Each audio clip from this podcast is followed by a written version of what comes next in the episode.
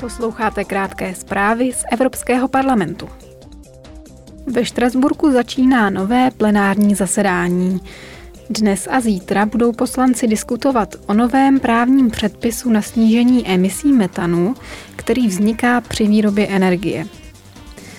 Metan je významný skleníkový plyn a má na svědomí přibližně třetinu současného globálního oteplování. Emise pocházejí z celé řady odvětví, například ze zemědělství, z odpadu nebo z energetického průmyslu.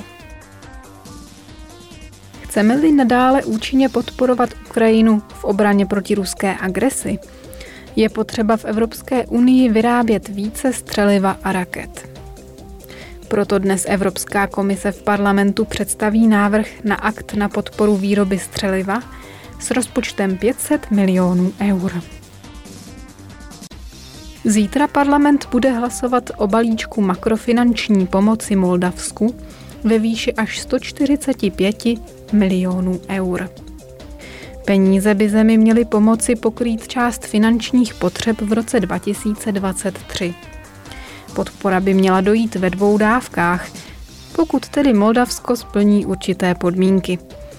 Konkrétně by mělo reformovat soudnictví, zaručit právní stát a bojovat proti korupci.